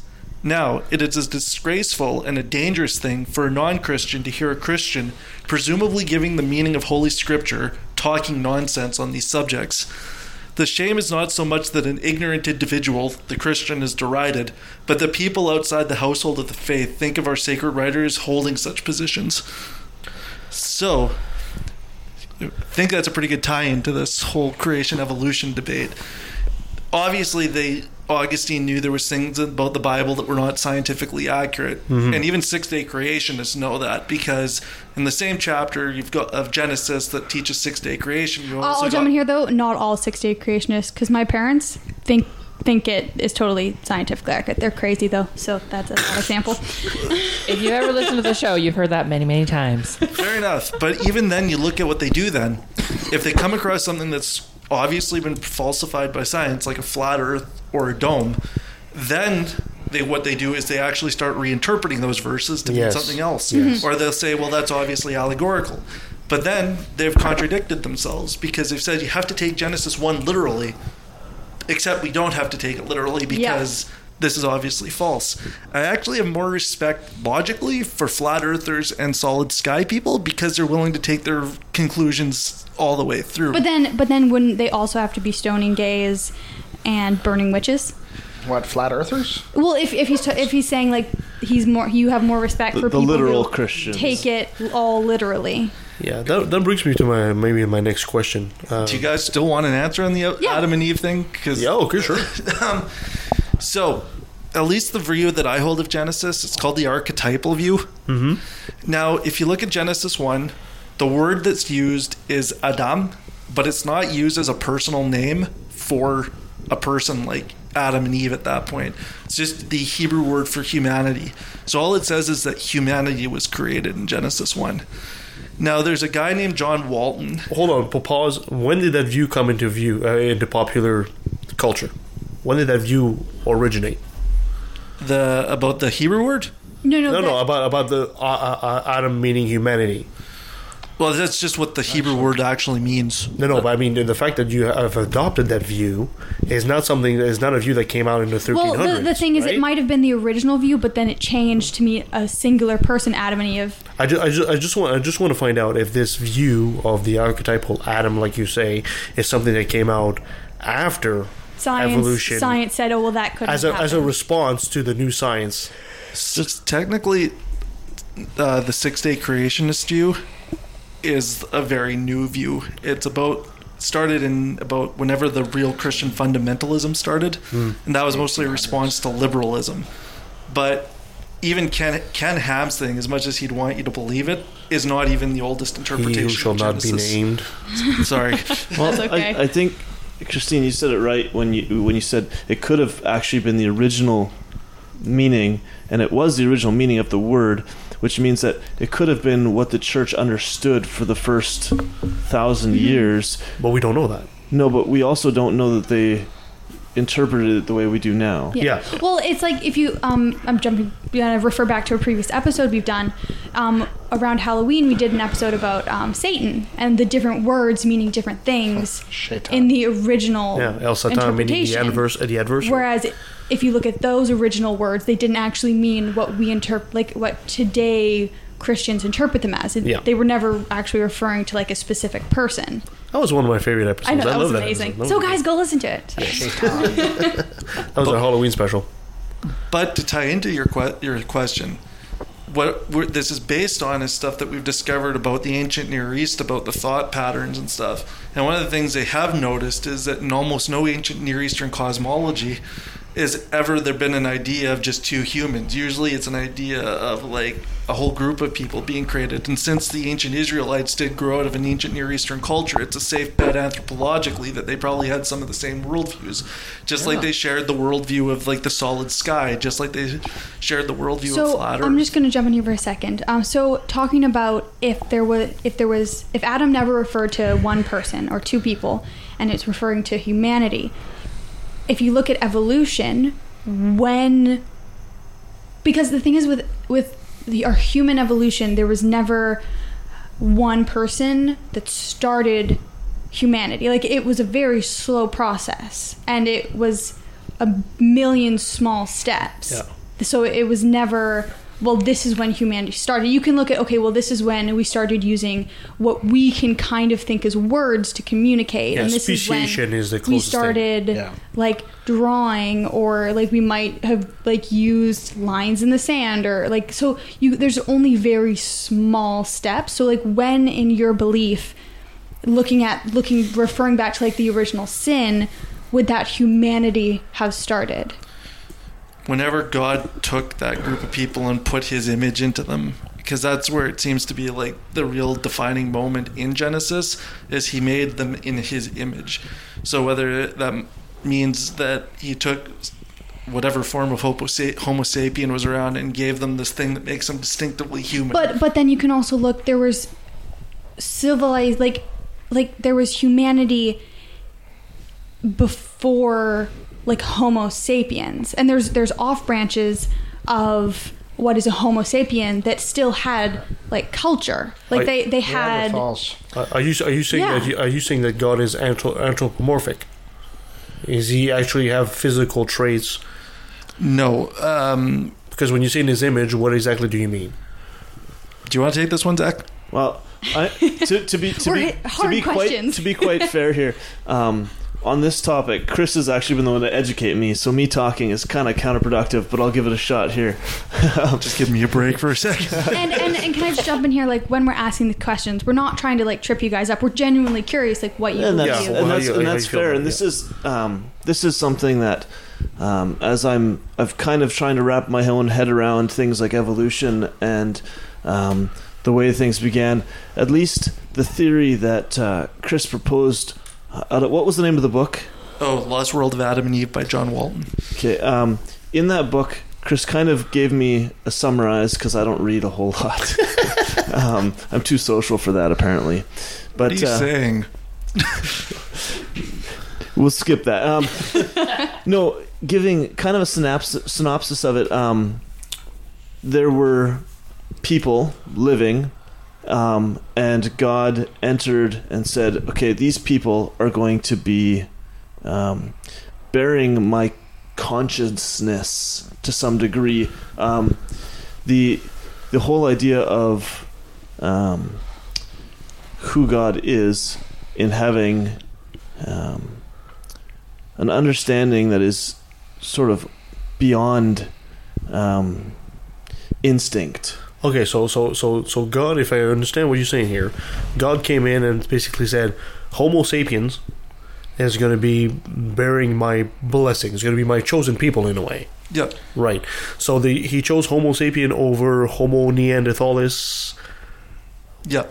so and then And what makes the difference between sapiens and Neanderthals? Is it is it uh, for for you guys as far as you're concerned? What what is the what is the God difference that we have between these two species of humans? I'd actually have to look into that one. Uh, as far as I understood, though, the Neander or what we are was seems to be the most advanced out of. Oh yeah, I mean All we of them. we we were slightly, and I mean very slightly well, more but then you also look at there's a lot of humans that have Neanderthal oh genes yeah, and absolutely. mis- All the mixed. Caucasians, yeah. Okay, so coming from a, the absolute stupid point of view, and I'm, I'm really good at that, if God infused Homo sapiens with divine consciousness, where does original, how can you have the divine consciousness and yet be born in sin at, at the same time? That, that I really, Yeah, that's what I'm trying to figure out too, right? I mean, the Neanderthals were conscious as well. I mean, they had their language as well. They had, you know, they had very in just about all similar points. They were physically a bit different, maybe a bit slower than us mentally. So um, I'm just, I'm just saying, is is that difference in intelligence what that God connection is? Well, my point is that if if God decided that that sapiens is it, they're they're the chosen mm-hmm, people. Mm-hmm. How could He give them the, this wonderful spiritual infusion, and you turn around and say, "Yeah, but you got an original sin at the same time"? I I, I, I have a hard time grasping how that works. I'm having a hard time grasping the whole Homo sapien thing because I always thought that God was the God of the Israelites. Oh, the that's Israelites later. were the chosen people of all of humanity. That's later. We're the, the chosen species, and then the chosen people in the species. Yeah, he's very selective. I'm, I'm being being there at the same time, I can verify. Thank you, Nancy. Thank you. Oh, forgot about that. yeah. so so let's let's move Yeah, she on, on, on to what Nancy was saying about sin, and then let's let's take the, the, the, the fable of Genesis there and the Garden of Eden and all that. I got a, uh, this might sound like a very silly question, but I never actually got a good answer to this. Um, what was the purpose of the uh, the, the the tree of knowledge? Why, why, why would God, which is according to your definition, was be an omnipotent, omniscient, omnipresent, right? And why would why would the purpose of a tree of knowledge be? Does he need to eat a fruit once well, in a but, while? but then it's also. Do you believe, you guys believe in an actual tree of knowledge? Yes. I've seen it. So so so he he's got a tree of knowledge. It's an but he knows computer. everything already. Does he need to eat a, a piece, a piece of the fruit once in a while? No. So wh- why would he create such a tree? Well, t- in the whole idea of of the fact that God, um, God is a loving God, He wants us to have a relationship. Um, if there were no choices, we would be robots. Wait, can I can I can I just jump in here for a second? Um, so you said you believe in an actual Tree. tree, of knowledge. And tree of life. So do you then believe in like the Garden of Eden? Yes. So in the Garden of Eden there was an Adam and Eve. Yes. So you do you believe in an in a Adam and Eve two people Yes. in a Garden of Eden that are secluded away from everyone else? This is gonna. Can I have like a minute to try to summarize what I think on this one? 'Cause- Yeah, yeah, okay, go for it. Okay, so like I said, I do believe that humanity was created as a group. Whatever way the image of God works, I can't give like a very good, thorough definition right now. Mm-hmm. But one important point to make there is from what we can tell of Genesis, it follows the way that ancient, the way that it's, it's described that God creates the cosmos is the way that temples used to be built in the ancient Near East. And the very last thing that got put into the temple in the inner sanctuary was the image of the deity that the temple was built for. What was the last thing that was put into onto earth during Genesis 1? It was man made in the image of God. So, next you get the Garden of Eden, which seems to be the inner sanctuary of the temple cosmos. And that's where he puts Adam and Eve in. Now, what I believe that they were, and this is where the archetype thing comes in, is they were priests to God on behalf of the rest of humanity. And so That's a bit of a jump, no? That's a hell of a jump to, to make that assumption. I think Ke- It's- I'm with Kevin on this one. hold, hold on before before you understanding that like this is this is the um, the viewpoint of evolution and the Bible and and how there's a there's an understanding of how they work together um, and this would be the idea that there were people already there Yeah. God chose to put his spirit into a specific A specific couple. specific couple um, and all of that lines up with Genesis 1 Okay. and it doesn't go against evolution at all.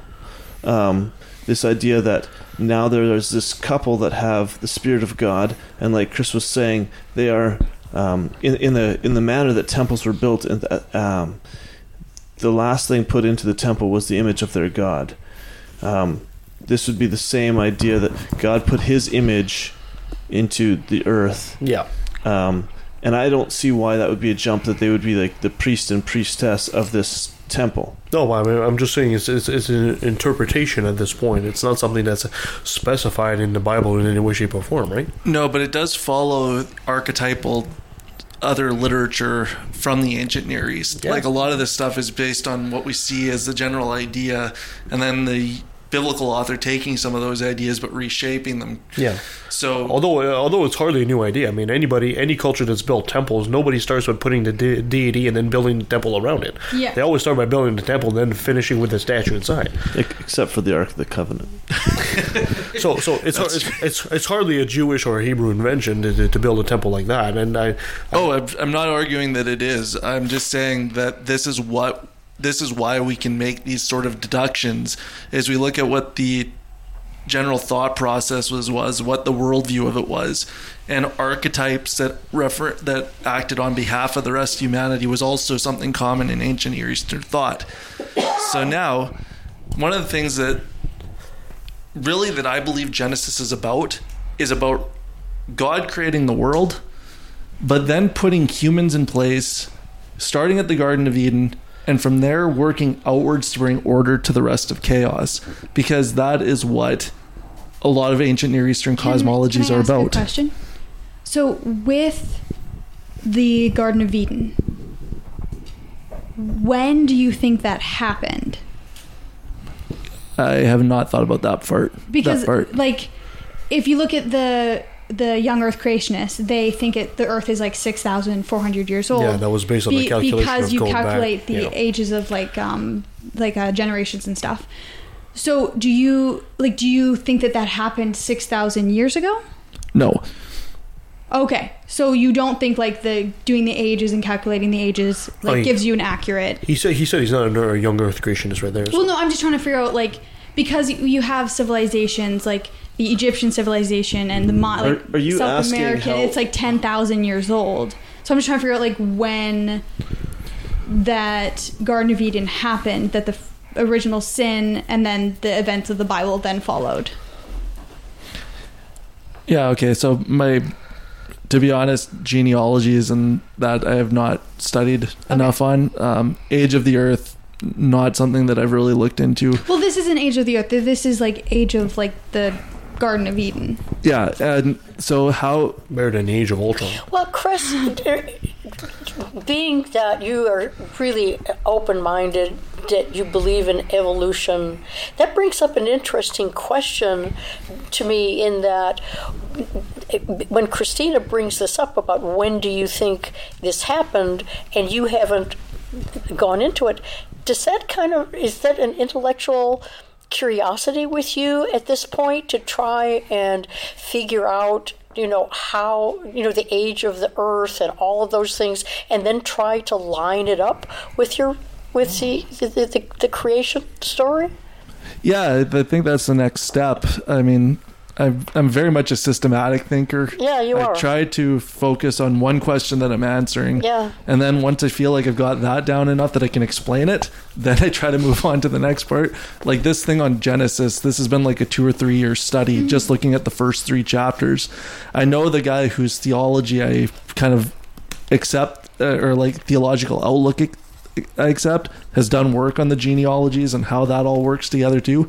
So that's my next Yeah. point. But Yeah, I think that would be. uh, Now, of course, I'm I'm trying to run your life here, but I really think that would give you a depth of of knowledge. You know, to be able to to combine the two, because I think your mind is open enough and you're intelligent enough to be able to make whatever connections that are there. I don't know how.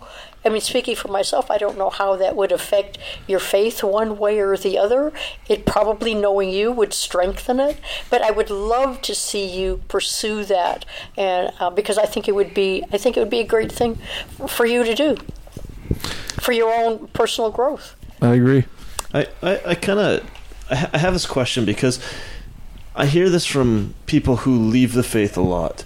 Um, that one of the main reasons, I think Christine, you even mentioned it. One of the main reasons why people leave Christianity is because of the science that is taught.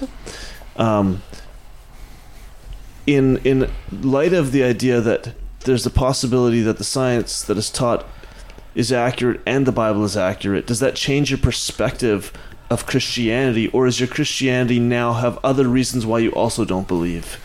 For for me, like the science in the Bible wasn't the only reason that I didn't believe in the Bible because like I also I think like the God of Christianity is just a generally horrible being because of the acts this being has committed upon humanity. Mm-hmm. But the science in the Bible is a glaring a thing that if a being was all knowing should have been able to get over and like been like okay well the earth's obviously not flat so you shouldn't write that in your book Yeah.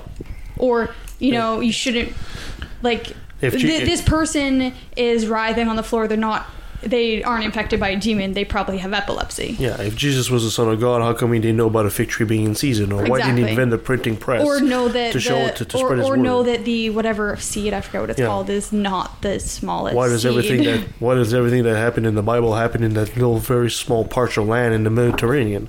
I mean, there is nothing in the Bible that talks about what goes on in China or anything like that.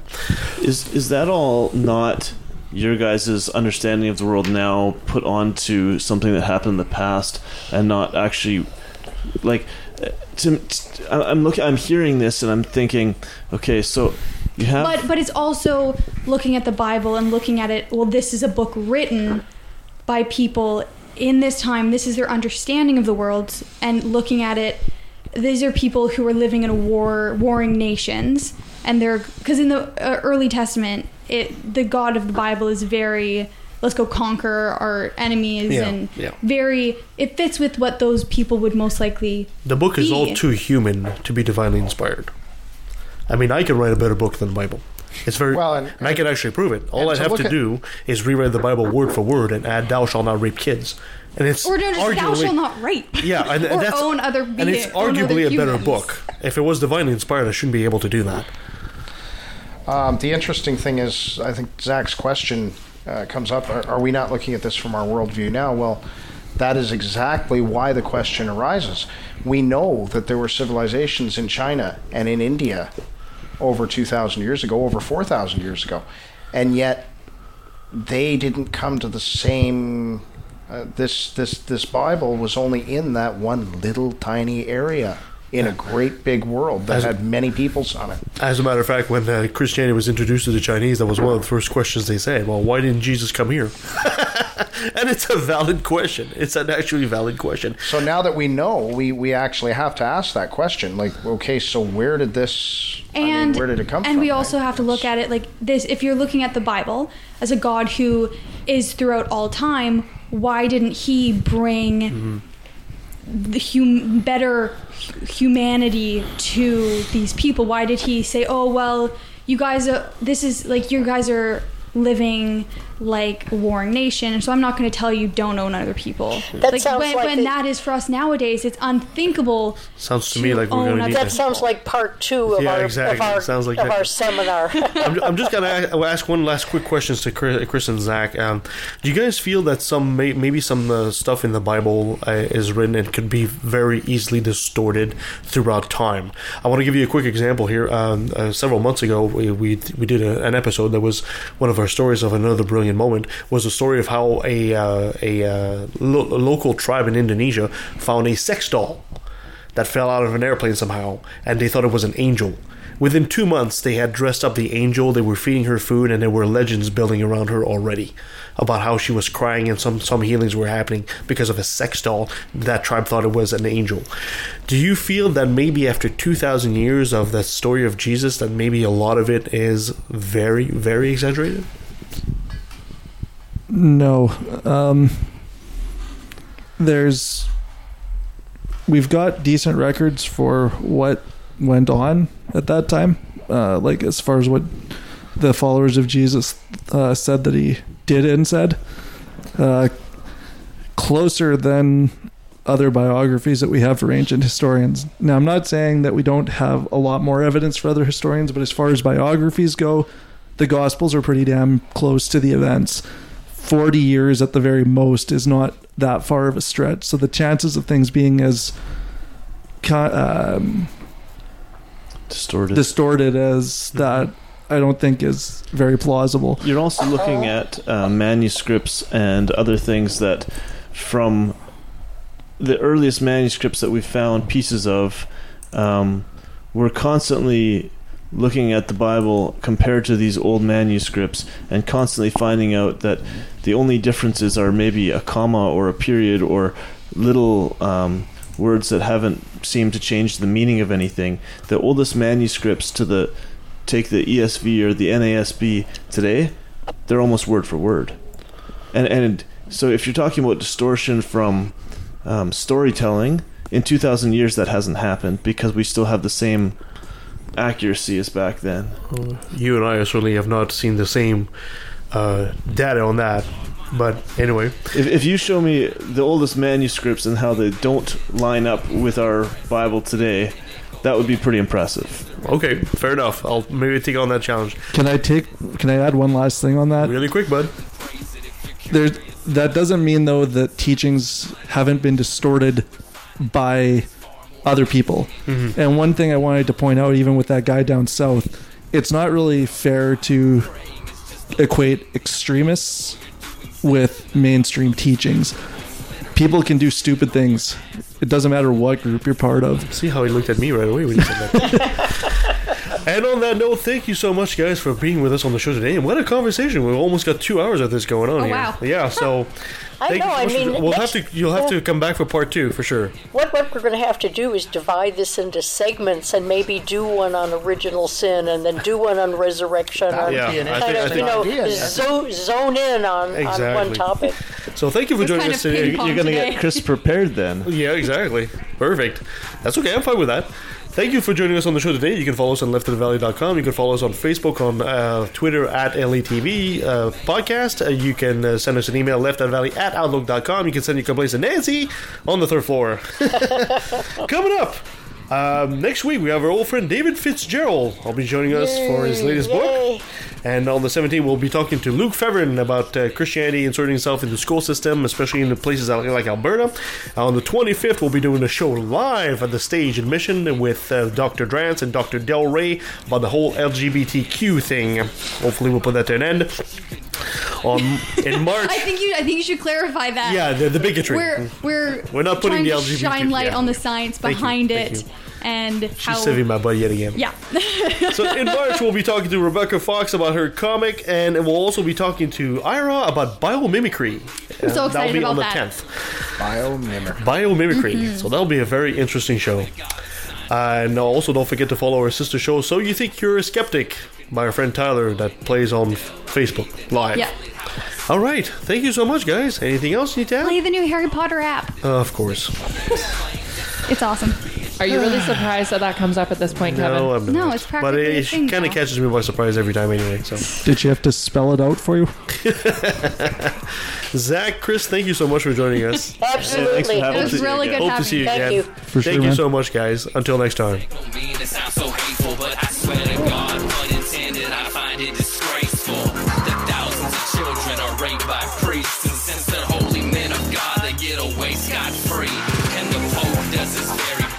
keep it on the hush. Don't wanna affect business, he loves money too much. We know that they love the kids, but how the fuck can we protect them while they planning to molest them? We teaching them to respect them, respect them. Fuck that. The system is broke down, working backwards, and the only action or tactic I plan to practice now is to attack them. The parties of God's hands are bloodstained, millions of murders by believers, and they're all in God's name. And let me take a sec, don't mean to sound so hateful, but I swear to God, unintended. I find it disgraceful that many atheists are told to be quiet. You're not alone, speak your mind, time to let it be known. I'm proud to be an atheist, a skeptic, a non believer, an infidel, a heathen. I call it how I see it. I say it's ignorance, and you just call it faith and unsubstantiated claims. That's something to be ashamed